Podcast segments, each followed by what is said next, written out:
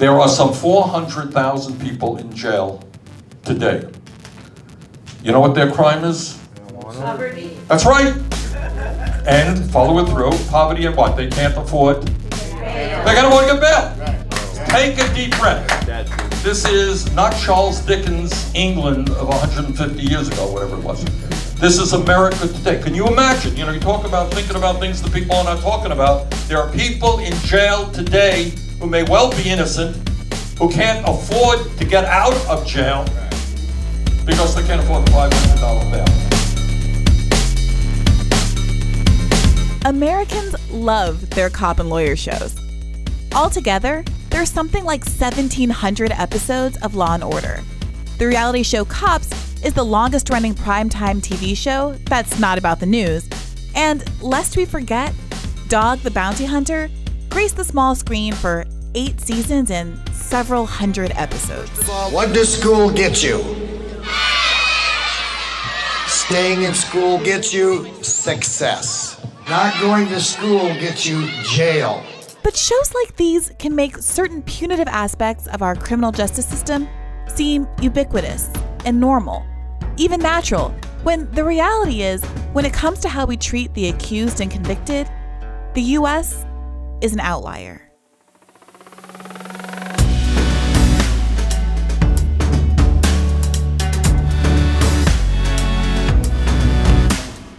This is Hear the Bern, a podcast about the people, ideas, and politics that are driving the Bernie Sanders 2020 campaign and the movement to secure a dignified life for everyone living in this country.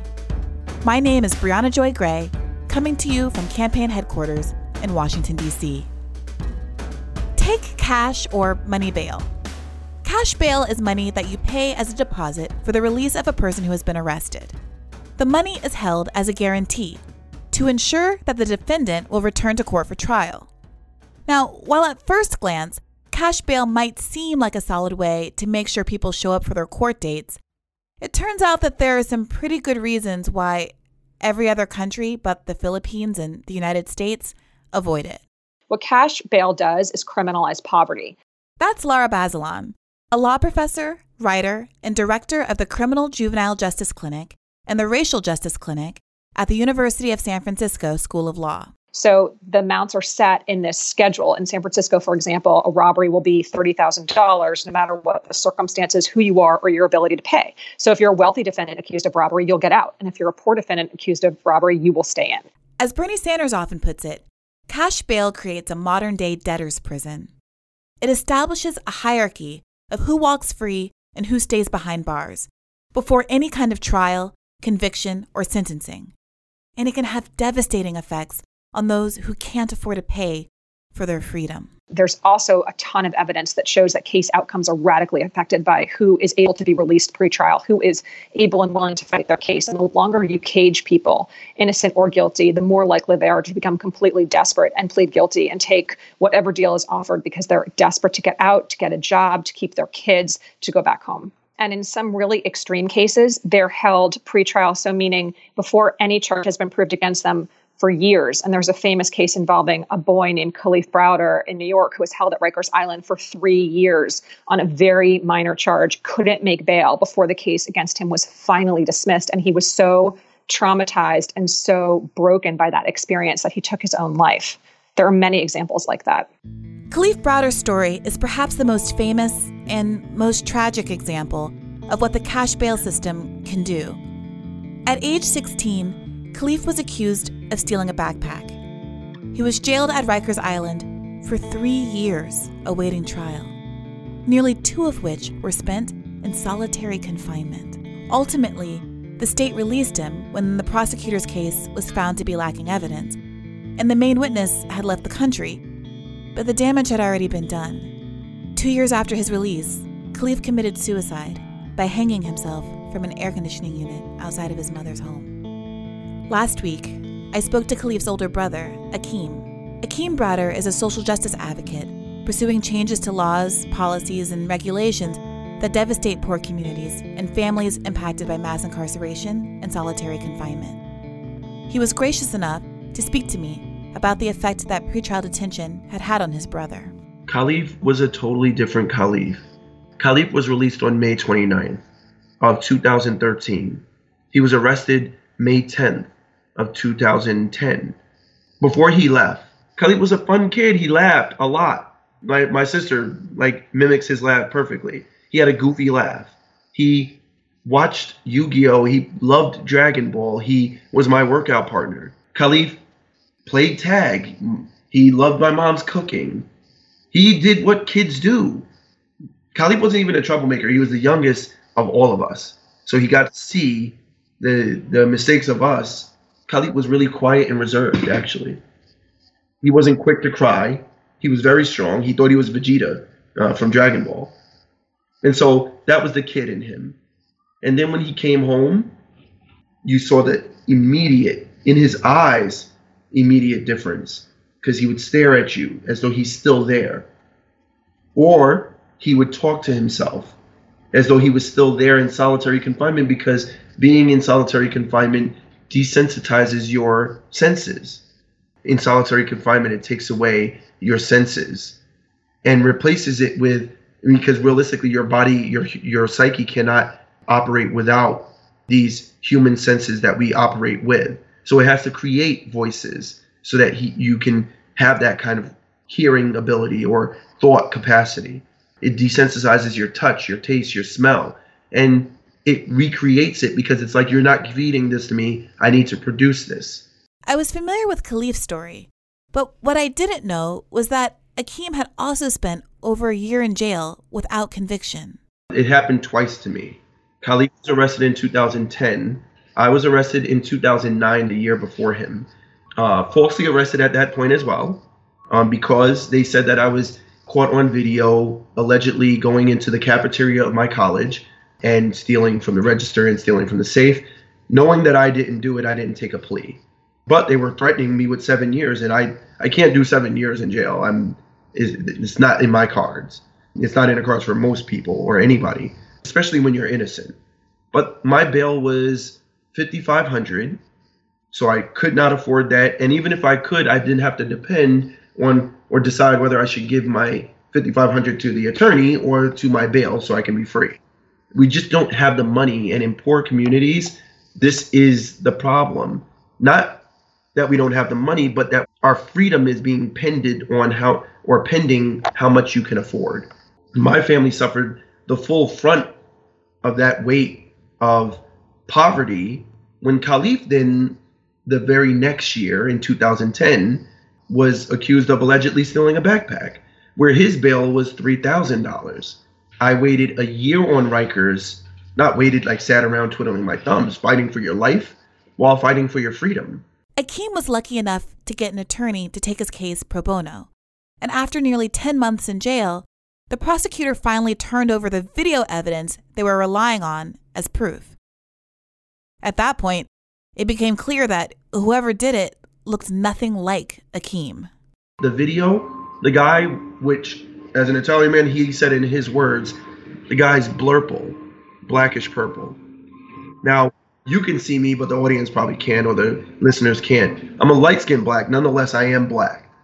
But not every black man is a black man that you see in video a video.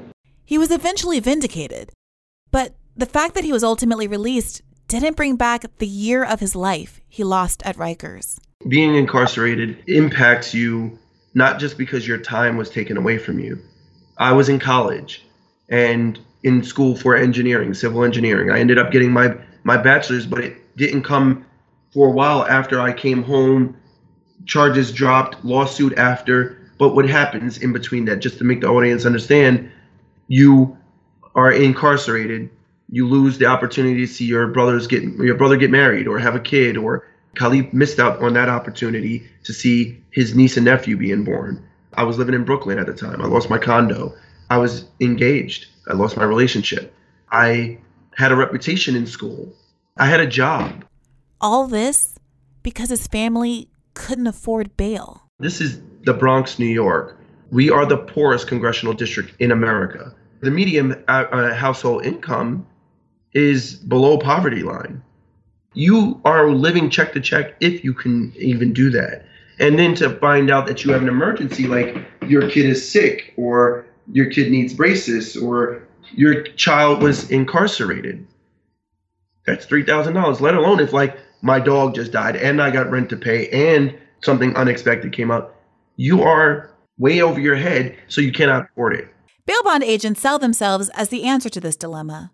But as Akeem explains, they're often no solution at all. And so cash bail is when they say you have $3,000 to pay. If you could pay that, then that's the cash bail. And bail over bond, uh, so cash over bond, is the amount that's needed. So they'll say out of 3000 you'll give $900 plus fees and interest. Now, that being said, you have to now come up with $900 and your rent is uh, at the time in when Kalief was arrested in 2010 or when I was arrested in 1997 and you have a mother, a single mother taking care of her kids, which my mom adopted 9 of us, forced to care 32 of us. My mom was the sh- the mother in the shoe kind of. She had a lot of kids and she was just trying to do the work of a mom. Not on some huge budget. And so $900 was even detrimental to her. She didn't have it. Kalief was forced to stay in jail. And the way our jail system works is if you don't have the money, you can take out the loan, you can put in the $900 and we'll put up the rest. But you never get that $900 back, first of all. Even if your kid makes every court date and then goes home, you still don't get that money back. That was a waste of money. So basically, what you're saying is, can you afford to be free? And that's the problem. You might be thinking that although this sounds sad, there's good reason to make defendants give some kind of money guarantee to ensure they'll return to stand trial after they're released. But most credible evidence shows that the overwhelming majority of people come back to court. And jurisdictions which abolish cash bail see no rise in failure to return rates. Professor Bazelon explains. So there are all kinds of alternatives to money bail. First of all, you can set an amount that someone could possibly make, and that really varies depending on the person, right? And second of all, if you do away with the whole idea of cash money bail, you can put other incentives in place. So you can put people in a program if they have an addiction problem. You can offer wraparound support services, electronic monitoring, so that the court can keep track on them of them using a GPS system calling in. I mean, the truth is that studies show that people who are released on their own recognizance and released under systems like I've just discussed do actually have a very strong track record of coming back. Most people come back to court. The whole idea of bail is to ensure that the person comes back to court and also to protect the community in the chance that there's a danger when you tie it to money, what you're saying is if you can pay X amount of money, those concerns go out the window. You're somehow magically not dangerous and you're definitely going to come back. And that's just not empirically true. Defendants who can't afford bail have few other options than to turn to private bail bond agents, who charge a percentage of the total bond, often 10%, which clients never see again. In exchange, the bail bond company puts up the rest of the court fee. It became popular because it started basically incentivizing big businesses to start money bail, cash bail industries where bail bondsmen were lending sums of money to people. So, for example, your bail would be set at $100,000 and the bail bondsman would post that amount, although oftentimes they wouldn't actually even have to give the court anything, but you would have to give them 10%. And then that money they would keep regardless of what happened in your case. And so it's this huge profit making machine. And it's those industries that are so tied to the business of money bail and to taking this money and keeping it that want to keep this system in place. According to Professor Bazelon, Relying on these bail bond agents can itself lock Americans into cycles of debt. So, just kind of a classic example is a hardworking mom, but she makes minimum wage and she doesn't have money set aside for catastrophic emergencies. Her son gets picked up on some kind of a charge, and it's San Francisco, and there's a money bail system. And so the bail is set at, say, $20,000. And she has to come up with $2,000 to pay the bail bondsman. And so she's scrambling, thinking, how am I going to get this money? She doesn't have it. So she takes out a credit card with this absurdly high interest rate, uses the credit card to pay the money. And then the bills come due and it's just exorbitant and she can't pay and she can't pay. And then the collections agencies come calling and then her credit score is ruined. And it's just this vicious cycle of being caught up in this debt. And let's say, too, that her son is not guilty, or at least the case against him couldn't be proved, which is more likely to be true than not. And let's also say that her son is African American, which in San Francisco is seven times more likely to be true than not. What you're also talking about is a cycle of middle class people descending into poverty and overwhelmingly those people coming from communities of color. And all it takes is that one arrest and that one bail schedule and that one desperate need to come up with the money. For the 40% of Americans unable to cover a $400 emergency, any encounter with the criminal justice system, or a hospital for that matter, is likely to set off this vicious cycle. That's part of the reason that Bernie recently teamed up with Alexandria Ocasio Cortez to propose the Stop Loan Sharks Act, which would cap interest rates on consumer loans at 15%. The bill would do away with super high interest credit cards, and it would all but eliminate the predatory payday loan industry, where annual interest rates in the hundreds are the norm. During the announcement, AOC explicitly linked predatory lenders and the cash bail industry, twin vultures seeking to make money off of Americans at their most desperate. AOC pointed out that she represents Rikers Island, which still has cash bail. So, what happens, she asked, if your 15 year old son gets picked up because he's accused of jumping a turnstile, because he can't afford a Metro card? Or if your kid gets picked up because someone said that another young man of color, who looks like him, allegedly ran off with a backpack? Well, she said, if you can't afford your jail, you have to resort to a loan. Ocasio Cortez gave the following hypothetical. Let's say the person arrested is your husband, who is a primary income earner. That's time he has to spend away from his job. You'd have to get a payday loan or go to a bail bondsman. So, cash bail is another system where justice is purchased. As the movement to end money bail around the country gathers steam, Bernie has also led the charge at the federal level with the 2018 No Money Bail Act, which would eliminate money bail at the federal level and create incentives for states to do the same. As Bernie likes to say, nothing changes for the better in this country without a lot of people struggling together to defeat powerful interests. And efforts to reform cash bail show how true that is. A 2017 report from the ACLU and the Color of Change revealed that backing this country's thousands of individual bond agents are just a handful of gigantic companies, including an Oregon based private equity firm called Endeavour Capital. Last summer, California passed a law, SB 10, that would end cash bail and effectively put the state's 3,000 odd private bail agents out of business. The industry responded with a well financed campaign, stoking fears about public safety this bill does not consider the individual victim's safety. The poor are not in jail because they're poor, Mr. Sawyer. They're in jail because they broke the law. What about the right of the rest of us to be safe? These clowns in the legislature ignore real issues to just further their own political agenda. Even the bill that was passed is a watered down version. And now, the pro bail coalition has managed to get California's law on the 2020 ballot for a referendum. Until then, the law is suspended, and the state's private bail agents can continue business as usual. And one of the single largest donors to the campaign to overturn SB 10? You guessed it Endeavour Capital, which contributed $800,000 to the effort.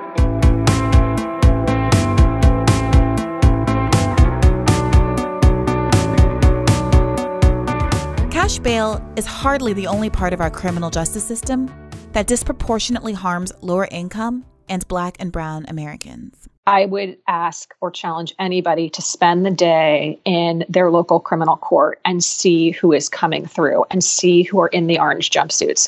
And I'm telling you, the vast majority of those people are poor people of color. And it's not because they commit crimes at some astronomically higher rate, it's because they are more vulnerable to being arrested and jailed and charged.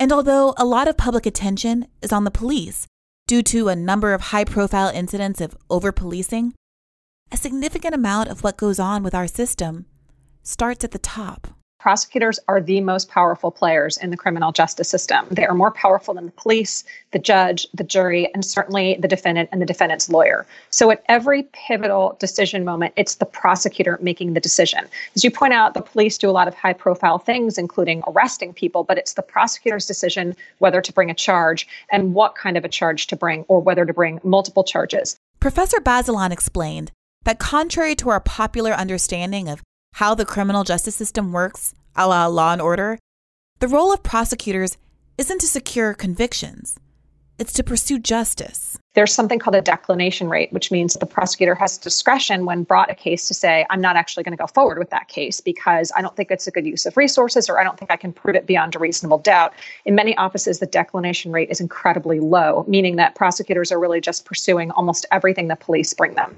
Then you get to plea bargaining, and the prosecutor decides what offers to make for example. And if the case goes to trial, obviously the prosecutor is a crucial player. If the defendant is either convicted or accepts a guilty plea, the prosecutor recommends the sentence, and that recommendation often goes a long way with judges. So, just to sum up, they are the most powerful actors out there. Recently, there has been a lot of talk about progressive prosecutors. These are prosecutors who understand their role as advancing substantive justice rather than securing a high conviction rate? I think my favorite example, and probably the prosecutor locally who people have heard the most about, is Larry Krasner in Philadelphia, which is my hometown. He was elected to replace a DA named R. Seth Williams, who is now serving time in a federal penitentiary because of corruption. But in addition to those sins, he also was just a terrible DA in terms of the policies that he pursued and the kinds of crimes that his prosecutors were targeting and all kinds of other policies. And when Krasner came in, it was on this reform platform. He had never been a prosecutor, which is sort of amazing when you think about it. And in fact, he was known for defending Black Lives Matter protesters and bringing lawsuits against the police. Since being in office, he's made good on many of his promises, including doing away with money bail for low level offenses, not pursuing the death penalty, doing away with prosecuting a number of low level offenses, and other important reforms, including conviction integrity, which looks at wrongful convictions, and also implementing some restorative justice. Most people think that the prosecutor's job is to convict as many people as possible, and many prosecutors also think it's their job and they campaign on these tough on crime platforms where they crow about how many people they've convicted and how many long sentences they've meted out. But actually, that is emphatically not their job. And while this seems counterintuitive, what their job is to do is to serve justice and to vindicate the truth. And so, what that means is that they're only pursuing convictions that can be proved beyond a reasonable doubt with competent admissible evidence and that they're not seeking the harshest possible penalties. They're seeking the penalties that are consistent with a just result. So, more and more, this conversation is coming up about what the prosecutor's function actually is.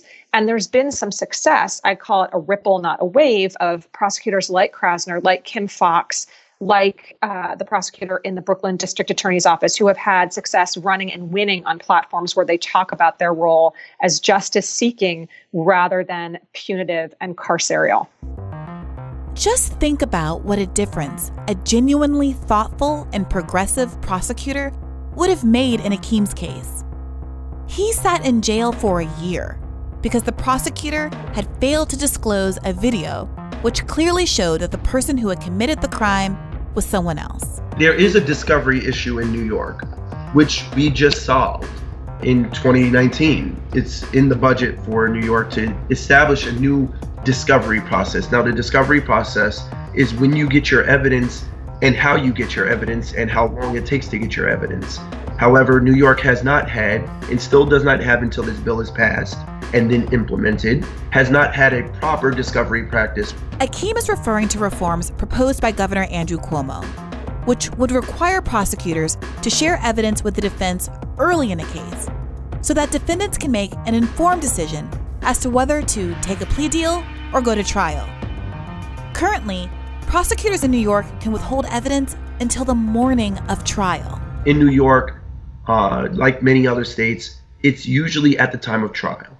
Mm. To understand what evidence they had against you when you go to trial, then they were making it available. So, how quickly after the video was disclosed to you were you able to be released? Two weeks later. Two weeks. After nearly a year in jail, it only took two weeks for Akeem to be released once he saw the evidence. In a nutshell, Kalief was victim of poverty and what happens to poor, disenfranchised youth and young adults. He was allegedly accused of stealing a backpack and a book bag, no more than what, $35, $25. That backpack was the subject of his incarceration because they someone said that he stole his brother's backpack. Um, that being said, Kalief went to uh, was arrested and put into Rikers Island um, for an indeterminate amount of time because New York State incarcerates people at long for long periods of time until they break them. Even if it were an a tr- uh, accusation that could have had some validity to it, Kalief was a kid and did not deserve to be in a place like Rikers Island, which is a monstrous place. I mean, it's I, it's likened to Guantanamo Bay. Uh, it, it's it's a torture chamber. I asked both Lara and Akeem if they had any parting thoughts or advice. What should we be doing?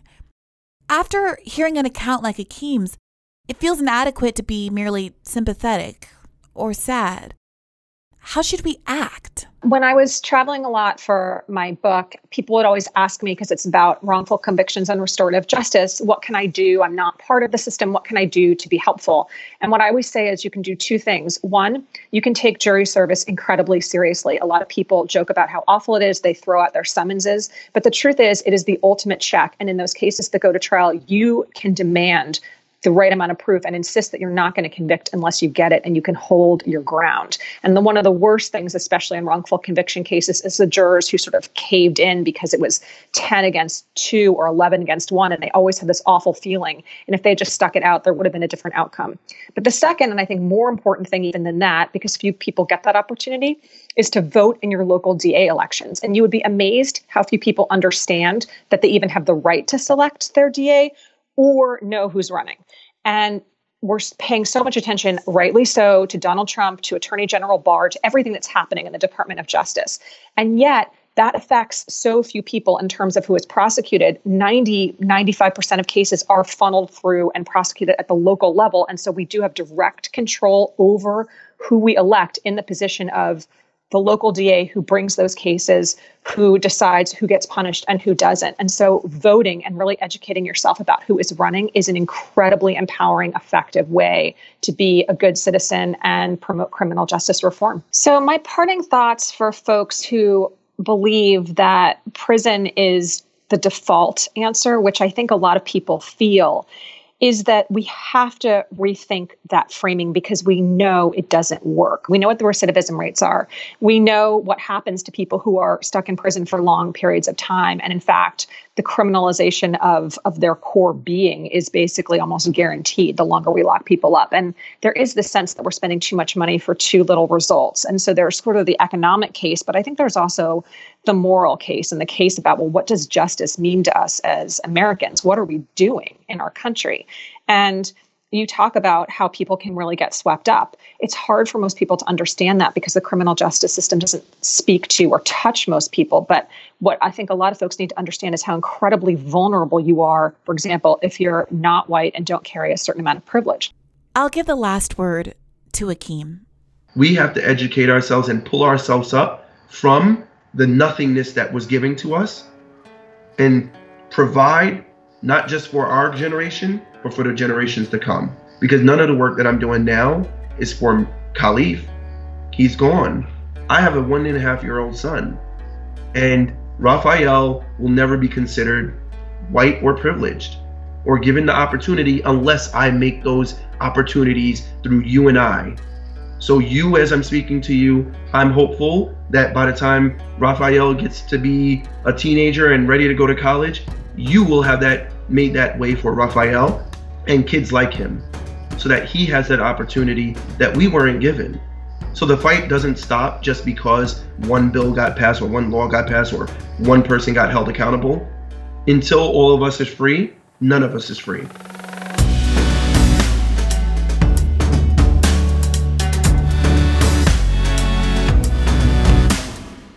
That's it for this week. Let us know what you think at hearthebern at berniesanders.com or send us a tweet with the hashtag hearthebern. If you haven't already, please take a moment to rate, review, or like us on Apple Podcasts, SoundCloud, or wherever you're listening. As always, transcripts will be up soon. Till next time.